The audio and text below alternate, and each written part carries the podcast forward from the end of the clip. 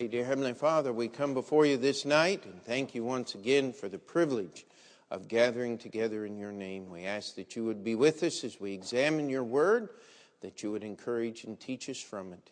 In your name we pray. Amen. You may be seated. Here, there we go. Let's take our Bibles and let's go to Matthew chapter 3. And. Uh, it is so difficult as we are endeavoring in this process. I'd, I'd just like to stop and uh, uh, kind of graze at different places through Scripture, and uh, because of so many things, that, questions that people bring up, and issues of, of great importance are touched on here in these opening chapters and verses of the gospel message. And uh, it is amazing uh, how simple things could be if you just follow the Bible. Um, now that I know that is a radical thought to you, uh, that one would just follow the Bible, uh, yet that's what everybody says they do. But if I could uh, pick from a ready illustration, one that we've all how many of you endeavored to try to follow the Bible this past week? Raise your hand. If you've endeavored, if you've actually thought about it, I want to follow the Bible. How many of you failed in your endeavors? Okay, all the hands go back up again. I mean, we, and we don't use this as an excuse to just go out and sin. Now, that's not what the Bible is about.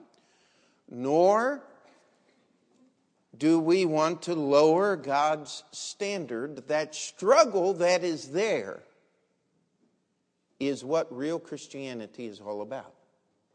Amen?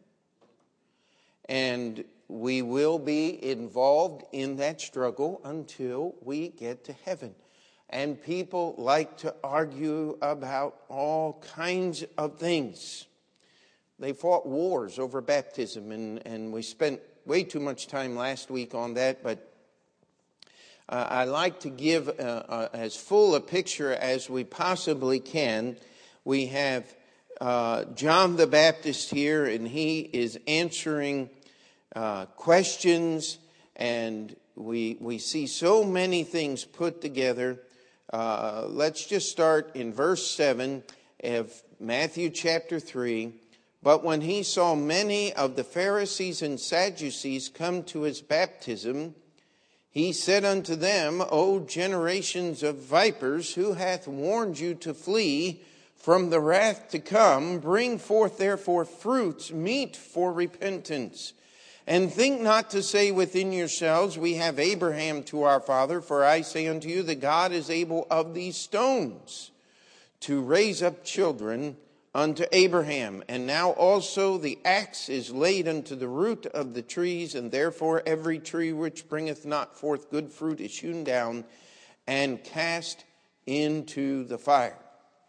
Now, what a uh, uh, reception the religious leaders, the scribes, they were the ones who were in charge of copying the scrolls of God's word uh, that were kept there in the temple and in turn in the synagogues. If you wanted uh, a copy of the Bible to have for yourself, and of course, uh, no individual other than the king, uh, and of course, Herod didn't care about the Bible at this time, uh, would have an entire copy of the scriptures in their home. Uh, we've often illustrated the point the, the scrolls of Isaiah there were the, just the book of Isaiah would be anywhere from two, usually three scrolls. They would be about five foot high, and each scroll over 40 foot long and weigh over 100 pounds apiece. Now, that's just the book of Isaiah. And so the scriptures were kept in the synagogues. They were kept in the temple. The scribes were the ones that were responsible for copying these things. They were the familiars with the scripture.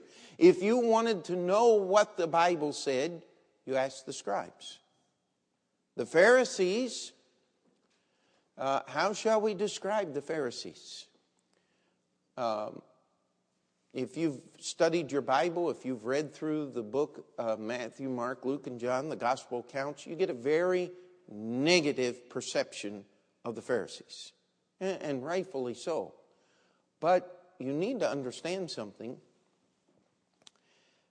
They lived in a day where the average person had little regard for the Word of God in their daily life.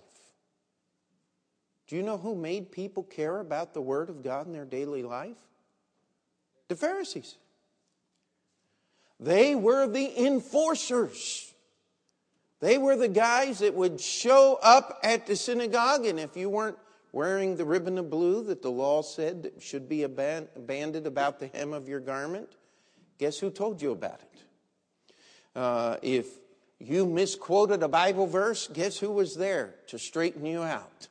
Uh, if you were doing something wrong, guess who was there to tell you about it? The Pharisees were. The problem with the Pharisees was not in their zeal for the Word of God, it was the reason for their zeal. They believed that they were saved because of how earnestly they cared about the Word of God. Now, the only problem was there was only one thing the Pharisee loved more than the Bible that was the traditions of the elders. See, by this time, they had a commentary on the Bible called the Mishnah. And then they had a commentary on the commentary. That was the Talmud. Now, the Old Testament you hold in your hand. The Mishnah the commentary on the Old Testament would fill a small, uh, would fill an office, would be more, uh, would be about size of my library, not size of Peter's, but uh, I mean, it was, it was quite a large collection of books. But the Talmud was 10 times that size.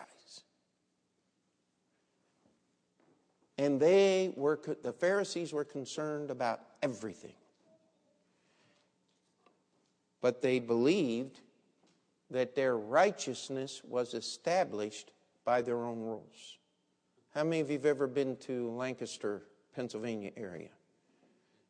Beautiful, beautiful country. You know, one of the things I love about Lancaster is once you get out in the country, there's no telephone poles. You know why? Because a lot of the old farms still don't use electricity because the Amish people believe that righteousness should be how men and women lived and dressed circa 1820. And you find another group of people, and they'll say, well, no, righteousness should be 1920. And another group says, well, let's, let's really go back. Let's go back to 600 AD. And uh, we'll put on headscarves and all of those things and that's the standard of righteousness. You know what? God's standard of righteousness is not set by any people group in any time period. It's set by the words of God. And that's where the scribes and the Pharisees made their mistake. And this John the Baptist came on the scene, and as we ended last Thursday night, we ended with, the, with a often misunderstood truth. If you read the major commentaries and all these things, they'll say, well, John took the Old Testament traditional washing and turned it into baptism. Now, we don't have time to chase every verse through the Bible and through the Mishnah and the Talmuds, but let me just give you a, a simple overview. When the leper, Leviticus had to be cleansed, he had to take several baths as part of the cleansing ritual. Who gave the leper the bath? The leper did. He would be sprinkled with certain water during the um, um, the sacrifices that were offered, but the, the baths and, uh, and the shaving and the different things that were all there that a leper had to go through to be cleansed, he did to himself. Baptism. Do you do that to yourself? Uh uh-uh. uh In fact, we'll see that Jesus walked over 60 miles to find John to have John baptize him. There's a difference between you doing something to yourself in order to fulfill what the Bible says and having to go to an authority. And by the way, baptism is not a bath. You do not wash away your sins with baptism. John's going to explain that in a minute. We, we just breezed over that very quickly. And as John met these Pharisees, these religious leaders, I mean, he rails on them, calls them snakes. He says, I wish you guys were afraid enough of God that you were fleeing from his wrath. That's what he meant by who hath warned you to flee from the wrath to come. You're, you're, what he was actually saying was, You're so full of nonsense that you're not even afraid of God's wrath that is upon you for your disobedience to the Word of God. And then he follows that up by saying, You think you're saved because you're of the seed of Abraham. Let me explain something to you, he says. If God wanted to, he could take a stone and turn it into a son of Abraham. Now, what John was using was what we call hyperbole. How many people remember the, uh, uh, well, I won't go there, but if you ever took geometry, you'll remember the uh, parabolas and all of those things. But hyperbole is a literary term, it means a gross exaggeration. It means something that is just beyond reason to illustrate the point. But what John is, is saying is if God were desperate enough to find the children of Abraham, he would turn rocks into the sons of Abraham before he would call you by that name because of your disobedience to God's word. John could not have been more offensive. Now, I don't believe in being unnecessarily offensive, but the gospel is an offensive message. How many of you remember what happened in your soul and in your mind and in your spirit as you finally understood what the term sinner meant and how it applied to you. How many of you remember that? That's, that cannot be unoffensive. Because you must turn away from who and what you are to embrace who Jesus is. You cannot keep what you are and Jesus at the same time. They are incongruent. They are exact opposites. They are the antithesis one of another, which is the great problem of modern religion and why we stand so critical of books like The Purpose Driven Life and The Purpose Driven Church and things like this is because they offer a faith in Jesus that allows you to embrace what you are and who Jesus is at the same time. That's not possible. That's what the word repentance means. It means turning, it means change of direction. And so, John is not trying to be just rude and crude for the sake of being rude and crude. Unfortunately, I've, I've met a few preachers like that over the years.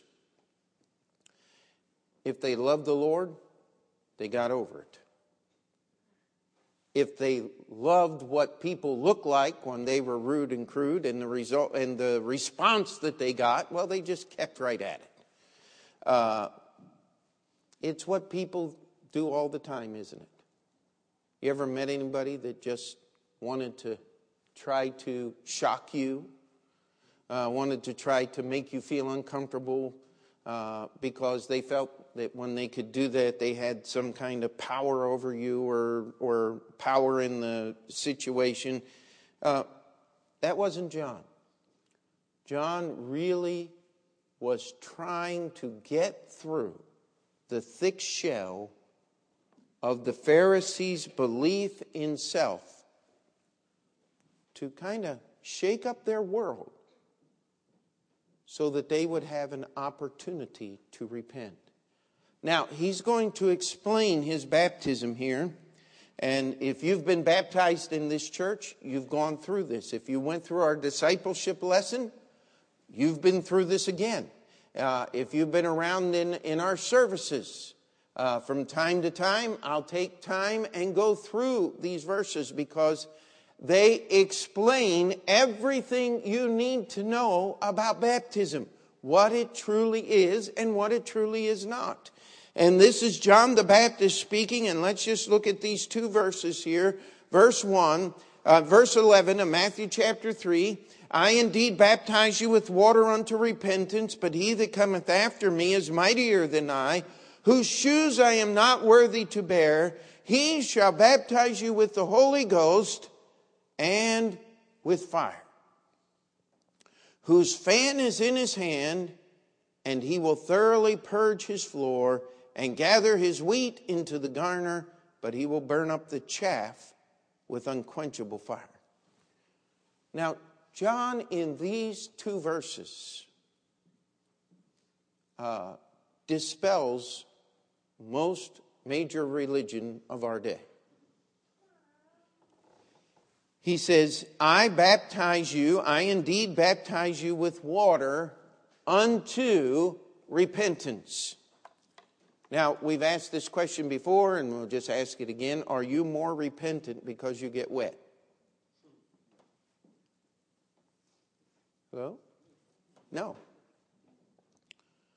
But John came baptizing, giving a physical ceremony that you could participate in to give testimony that in your being, in your heart, you had come to a decision of repentance. Baptism was always a public testimony of what had already incurred in your heart. That's why he said, I baptize you with water unto repentance. If you're really repentant, you will get baptized. Can you get baptized and not be repentant? Well, yeah. How many people go through the motions?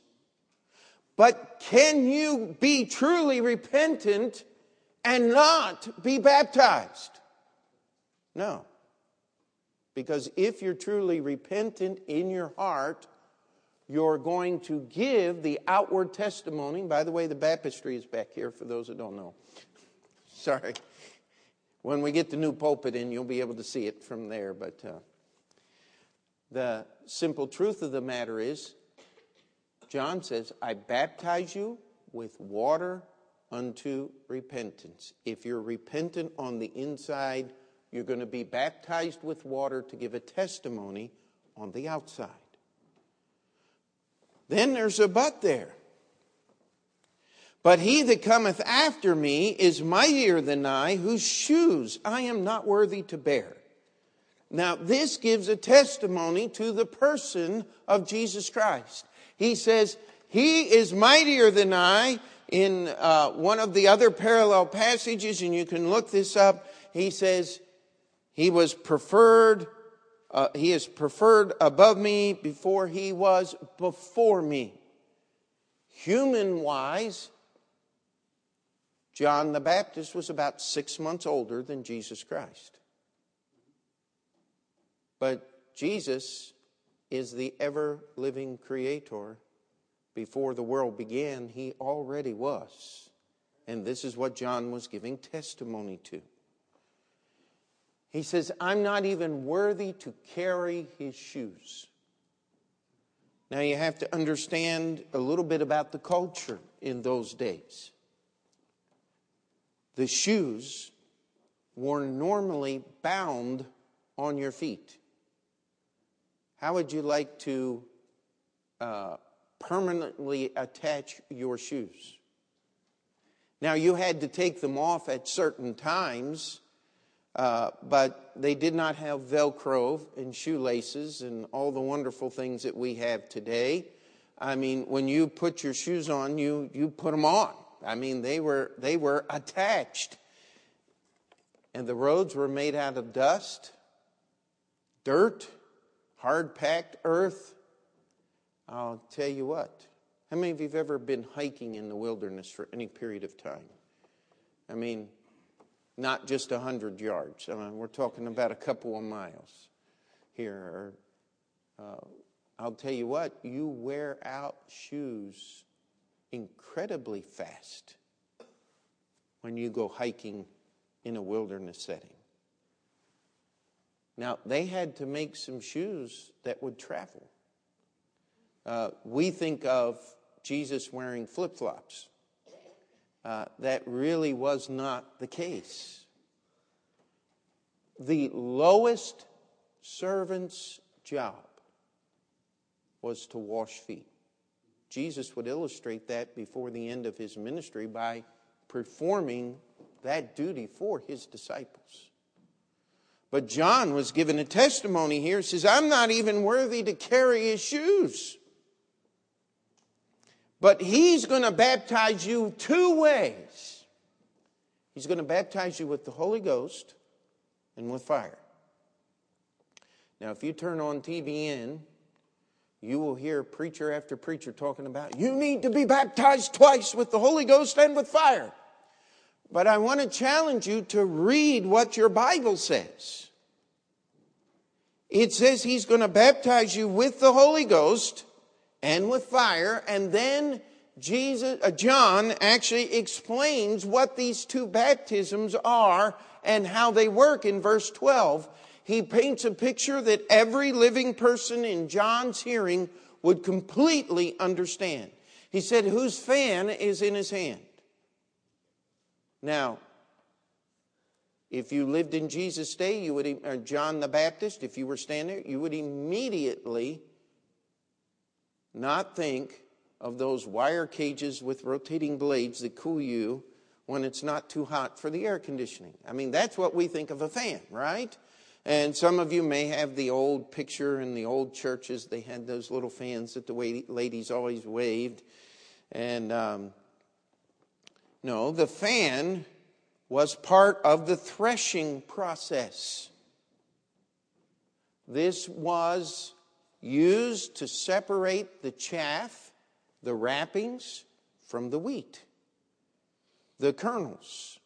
They would take the, the grain that was there, let's just pick wheat. Uh, they would cut the, mow the wheat with a sickle and gather it up and tie it into bundles. They would then bring it to the threshing floor and they would cut the heads off of the wheat. Now, the head of the wheat, sometimes that long, uh, differing lengths, and it would have uh, uh, several kernels of wheat, uh, each wrapped in several layers of chaff to protect it from the insects and other things as it grew. The heads would all be put there on a large stone that had been prepared for this process. They would then drag rakes over it and roll those heads of wheat until they broke apart and the kernels would begin to roll out of the chaff. The fan was used for the next step. They would create a breeze with the fan. They would then sh- uh, take a like a shovel and throw the mixture of the kernels and the husk into the air. The fan would take the chaff which was weightless, and blow it to the end of the threshing floor. That's why it says, whose fan is in his hand, and he will thoroughly purge or clean the floor. How many of you have ever bitten into a nice piece of bread and found something there that didn't belong there? Little piece of husk. If you ever, uh, that's how you know it's when they talk about stone ground wheat. If you don't find something that doesn't belong there, a little stalk, a little bit of chaff or something, it's not really stone ground. I mean, it's got all the good stuff in there. Well, what they did to keep this from happening is they purged the threshing floor. Then they would have a heap of wheat in the center. Now, what does the rest of the verse say? It says that he will gather the wheat into the garner, but he will burn up the chaff with unquenchable fire. Now, what is John doing? He's explaining the two baptisms the baptism of the Holy Ghost, wheat, into the garner. The baptism of fire, burning up the chaff or the worthless part of the harvest. And it uses the term unquenchable fire. Anytime in your Bible you see unquenchable fire, you're not talking about God's blessings. You're talking about God's eternal judgment. Now, the word baptize means to be put into, to be immersed in, to be covered with. See, the most wonderful thing about being baptized with the Holy Ghost is you never need to come up for air. Amen? It is an eternal baptism. It is what Jesus and the Bible is referring to. I give unto them eternal life. Why? Because they are now in the Spirit of God. How are you baptized into the body of Christ? It is the work of the Holy Spirit of God. The writer of Ephesians says, You are sealed by the Holy Spirit of God until the day of God's judgment. This is the work that God does the moment you put your faith and trust in Jesus Christ. Now, there is a place in the scripture where you can be baptized with fire. How many people know what I'm talking about already? It's called the lake of fire. It is the final resting place for unsaved souls. And it, just like the baptism of the Holy Spirit, is an eternal baptism. You will be in the fires of God's judgment. Read the book of Revelation. We just went through that a few um, finished the book of Revelation a few months ago, and the fire of their torment ascendeth forever and ever. You know, John just completely messes up the key component to most major religions, which is uh, baptism of babies. Because babies can't repent. Babies can't believe on the Lord Jesus Christ. You ever wonder where this thing of godparents came from? Well, just a little history here. Hope you don't mind me chasing some rabbits here, but I is people knew what the Bible said. And they understood that no way could a baby give testimony of salvation, but they misconnected the baptism of the Spirit with water. And they begin to think about this. You see, man always gets into trouble when he thinks. You know, if we baptize people and it takes away their sin, then we ought to baptize as many people as we possibly can, as early as we possibly can. Does that make reasonable sense to you? The only problem is, as a human being, you can't take away somebody else's sin. Only God can do that. That's why you must be baptized with the Holy Ghost. But nobody saw that happen. How many of you have ever had the privilege of leading someone else to the Lord Jesus Christ? Did you see some miraculous thing happen? Did some beam of light come out of heaven and strike them in the head? Or, uh, no. How do you know a person is saved? Uh, because they gave testimony of obedience to the Word of God. That's the only way you can know. How can you know that you were saved? Because you obeyed the Word of God. Amen? And so when you obey the Word of God, you get baptized with the Holy Ghost. And guess what? You are protected forever from the baptism of fire. You choose not to be baptized by the Holy Ghost, not to put your faith and trust in Jesus Christ. You will be reserved unto the day of God's judgment, the great white throne judgment, Revelation chapter 20, where you will then be bound hand and foot and cast into the lake of fire where the devil and the false prophet, the beast and the false prophet already are. The devil will be there. That is the final resting place. So much theology has been developed by the reasoning of man because he just refuses to pay attention to the clear teaching of a few passages of Scripture. You say, well, then where, where does water baptism come in? Well, very simply, John already explained that. You see, when you repent on the inside, Believe, stop believing in yourself and believe on the Lord Jesus Christ. Stop believing in your good works and in the church and in what other people can do for you and turn around and put your faith only in the Lord Jesus Christ. You get saved. There's a physical ceremony that God has given us whereby you can give public testimony of the spiritual work that Jesus Christ has already done in your heart and in your soul. It's called baptism with water. And we'll jump a little bit ahead, but all of Jesus' first disciples were baptized by John. Did Jesus rebaptize them? Absolutely not. Because John's baptism is exactly the same as church baptism, only one difference. With John, you are looking forward to the coming of the Messiah and identification with his person. In the local church, you're looking backward to the finished work of Christ, his death, burial, and resurrection, and identification with the person of the Lord Jesus Christ and the local assembly of his body, which is the local church. And this is what John was teaching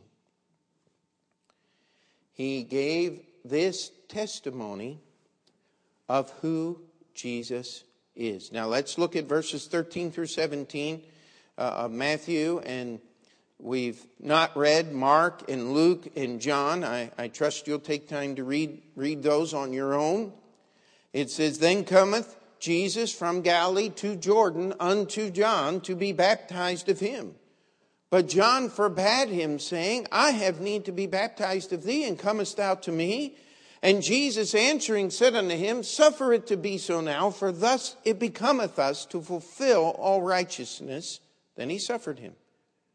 And Jesus, when he was baptized, went up straightway out of the water, and lo, the heavens were opened unto him, and he saw the Spirit of God descending like a dove and lighting upon him.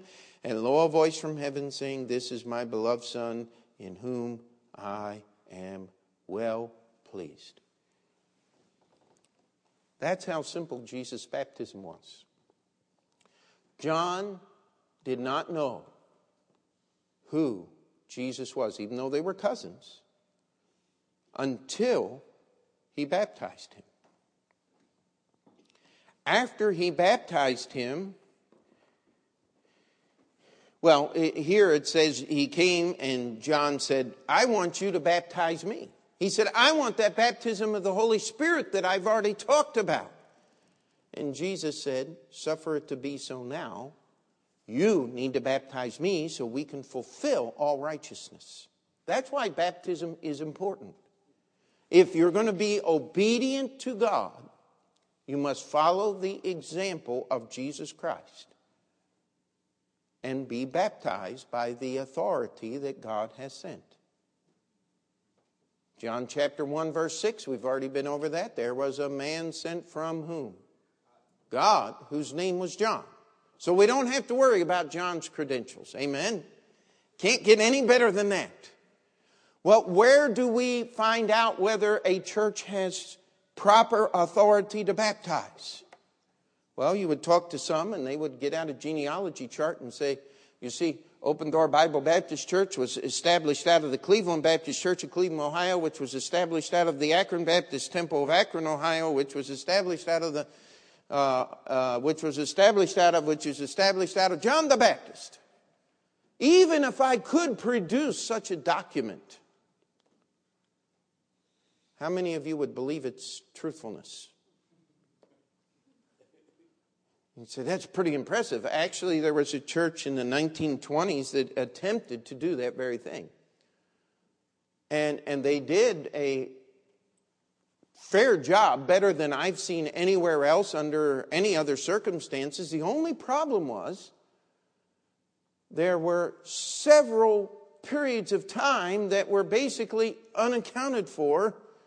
So and so was sent out of a church here in uh, 961 AD. The only problem was that church was established in 400 AD.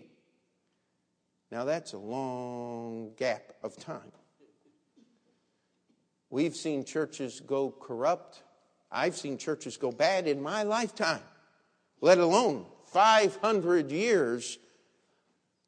You see, the Bible tells us to avoid vain genealogies which do gender strife. Here's where the authority comes from.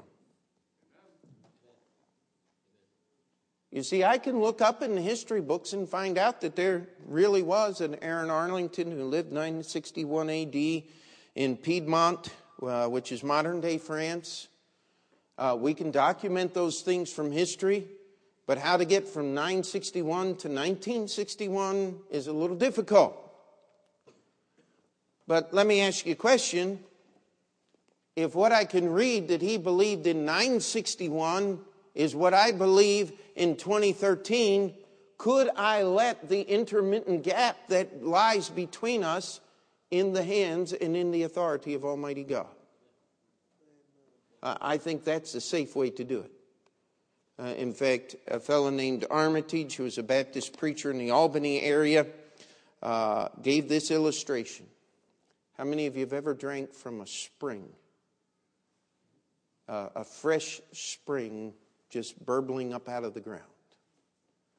I'll tell you what, they're beautiful things. As long as you keep a good lid on them and things out of them, that's the best water in the world. Uh, some of you know I had to put a new roof on my mother's spring uh, in central Pennsylvania. Now, we know where the water comes from the spring. The snow melts on the top of the mountain and filters down through the rocks. And as it builds up underground, it builds in a pocket that finally pushes it through the ground, and you have a spring. But if I get my shovel out and try to trace the physical origin of that spring, the only thing I'm going to accomplish is the corruption of the spring. I will trust that since the water is pure on top of the mountain, and that I can get out my tester and find out that it's pure in the bottom of the mountain, I'll let God handle the distance in between. Now, that's why we identify ourselves as a Baptist church today. We baptize the same way that John did. As I said before, the only difference is our focus is on the finished work of Christ, not on his announcement and the beginning of his earthly ministry. We use the Bible not as a proof text to say, see there, John baptized, we baptized, that makes us in agreement. No. We, we rightly admit we copy what John did. That's why we preach in our churches, because that's what the Bible says to do. And we want to understand that God has given us this thing called baptism. As Jesus said, Jesus went to John and submitted to his baptism. And John said, But wait a minute, I want this baptism of the Holy Spirit thing. And Jesus said, You don't understand. We've got to accomplish some things before that happens. But until that time, you need to baptize me so that I can be announced in my public ministry. See, Jesus didn't need to be saved. But he did not begin his public ministry until he had given testimony of who he was and how he chose to do that was baptism. Jesus as God, honestly, I mean, if I put human, re- he should have baptized himself, should not? I mean, John was not, even though he was a great prophet, he was still a man. He was still capable of sin. And the Bible says, for all have sinned. Uh, it, it says that John was actually had the Holy Spirit of God living inside of him from his mother's womb. So, I mean, he may have been the exception to that rule. He was different, but still, he was not to be worshiped. He was a man. He came to announce Jesus. And if you're serious about your relationship with God, first of all, you got to get saved. You got to surrender to God. You got to repent of your sin and your ability. Then you ought to find a church that preaches the Bible and get baptized. And you know what? Many very sincere people have been baptized in churches, places they called themselves churches that didn't teach all the Bible. And so, what do we do? We say, listen, the authority is in the Word of God. And if this church does not teach the Bible correctly, therefore, it loses its authority to baptize. Or maybe it never had it. I remember calling up a Baptist church. And the pastor answered the phone, and I said, We've got someone who says they're a member of your church and uh, says they were baptized there. And I said, I'd just like to understand uh, what your church teaches about baptism. He said, That's real simple, brother. As long as you got wet, we call it baptism. I said, uh, Well, that, that's all I need to know. Thank you very much, brother. And he was that emphatic on the phone. And and uh, probably because he knew where I was going with my questioning and he didn't like it. And so I went back to this person and I said, uh, Is that what you believe? She said, No, Pastor, that's not what the Bible teaches. I said, Well, what we're going to do is we're going to ask you to be baptized here in agreement with the doctrinal position of our church. You see, the word Anabaptism in the Middle Ages, they were known as the people who were against baptism. That's the word Anna means no, uh, and what the prefix actually. And uh, so these people said if you weren't baptized under a biblical authority, it's not baptism. Well, those that did that original baptism as babies and in churches that taught false doctrine, they got a little upset. And, and they fought wars, both Catholics and Protestants and Orthodox and the Mohammedans. All of them fought against these people. And by the way, not all Anabaptists were good Bible believing Christians either.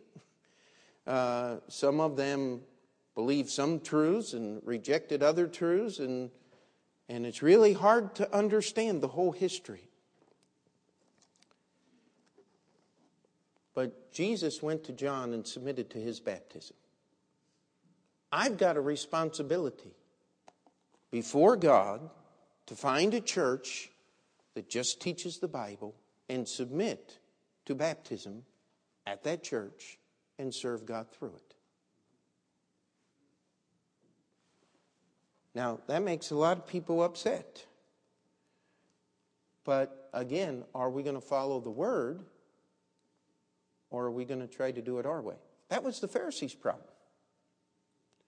They had, by their traditions and their own ideas and their thought processes about the word, negated many of the simple and most profound teachings about the Bible. And we'll get through there uh, to that as we go through the Gospels, as Jesus is going to expose these things.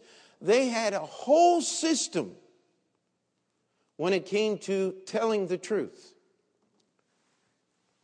You see, if you swore by the temple, that really didn't mean anything. But if you met a Jewish man and he said, I swear by the temple in Jerusalem that this car was only owned by one little old lady who drove it back and forth to church on Sunday. It only has 20,000 original miles, even though it's 10 years old and it's in beautiful shape. He could sell you a car that had 200,000 miles on it and never think a thought because he wasn't swearing by the gold that was in the temple. You see, if he swore by the gold that was in the temple, then he had to tell you the truth. That's what human reasoning does to the Word of God. And Jesus is going to expose that and many other things just like that. And yet, we have the same thing going on today, do we not? I always get nervous when somebody calls me up and they say, Well, listen, I, I'm a preacher like you are, and, and I want to sell you such and such a thing. And you know what? If I were selling anything, I just want I'd want somebody to buy it because it was a good product. Not because I was a preacher and they trusted me on what I said about such thing. You see, we don't use God to prove us. It's the other way around. we get out the Bible, and guess what? We all fall short, do we not? But we go back where we started. It's that process of striving to be obedient to the Word of God. And by the way, if you can't be obedient about baptism or won't be obedient about baptism, let me just warn you there's going to be an awful lot else you won't want to be obedient about either. It's a point of surrender. And what I've found is people who want to serve God said, Preacher, I don't understand it all the way like you do. Uh, it kind of makes sense. It's kind of, I've never heard this before. But I'll tell you what, if that's what I need to be here, then I'm going to get baptized. You know what? That shows me a humble spirit of somebody who wants to be as biblical as they possibly can. When somebody says, Well, my uncle was a fill in the blank kind of preacher, and I know that they don't agree with you, but he baptized me, and that better be good enough. Oh, well, I'm sorry, it's not. Because if the church and the organization disagrees with the Word of God, then we do not recognize that as Bible baptism because it's no longer Bible. You say, well, you set yourself up as a judge. No. We try to set the Word of God up as a judge. And it's very simple. How many ways of salvation are in the Scripture? One. How many ways of baptism are in the Scripture? One. How many ways of organizing a church are in the Scripture? Only one. Each individual church responsible directly to God for what goes on in their church. No denominational hierarchy. You won't find a denominational hierarchy anywhere in the scriptures. No popes, no bishops. You say, but the word bishop's in the Bible. Yeah, it is. It means pastor. It's the pastor that is in charge of the church. The church of Jerusalem had 12,000 members at least. Now, I wish our church were bigger, but there's a part of me that's kind of glad that it's right where it is because we can handle the administration part of it. I'm not an administrator. I don't want to be. Just want to be a pastor. There are other pastors who handle that beautifully. And I just take my hat off and go, wow. Different churches, different callings. Amen. But what we want to do is serve the Lord. And so uh, we got through another three points in our outline here. Um, but we, we will keep moving, and eventually we'll get all the way through all four Gospels. I'm not going to tell you when we're going to finish. Uh, maybe in 18, 20 months, something like that. I, I think that's a fair guesstimate. But what we want to do is look at the story of the Scripture and, as much as is humanly possible, emulate or live that truth in our church and in our individual lives. And all God's people said, Let's pray. Dear Heavenly Father, we thank you for your word. Lord, I pray that would not be tedious, but would be thorough in the teaching of your word. Lord, that we would see and understand how simple the Word of God is when we just take it a word at a time. Lord, I pray that those that have followed you in biblical salvation and baptism would rejoice in the knowledge that they're just simply following the Word of God. Lord, I pray for those that may be among us that have not uh, yet done those things. Maybe they're not saved. Baptism is meaningless without salvation to precede it. Lord, that they would be willing to follow your word. And the Lord, together, you would cause us to strive that we as a church may be as obedient to your word as is humanly possible. That we may be truly the body of Christ to reach this area and beyond into the uttermost part of the earth with your gospel message. It's in Jesus' name we pray. Amen. And let's just keep our heads bowed. We'll just have.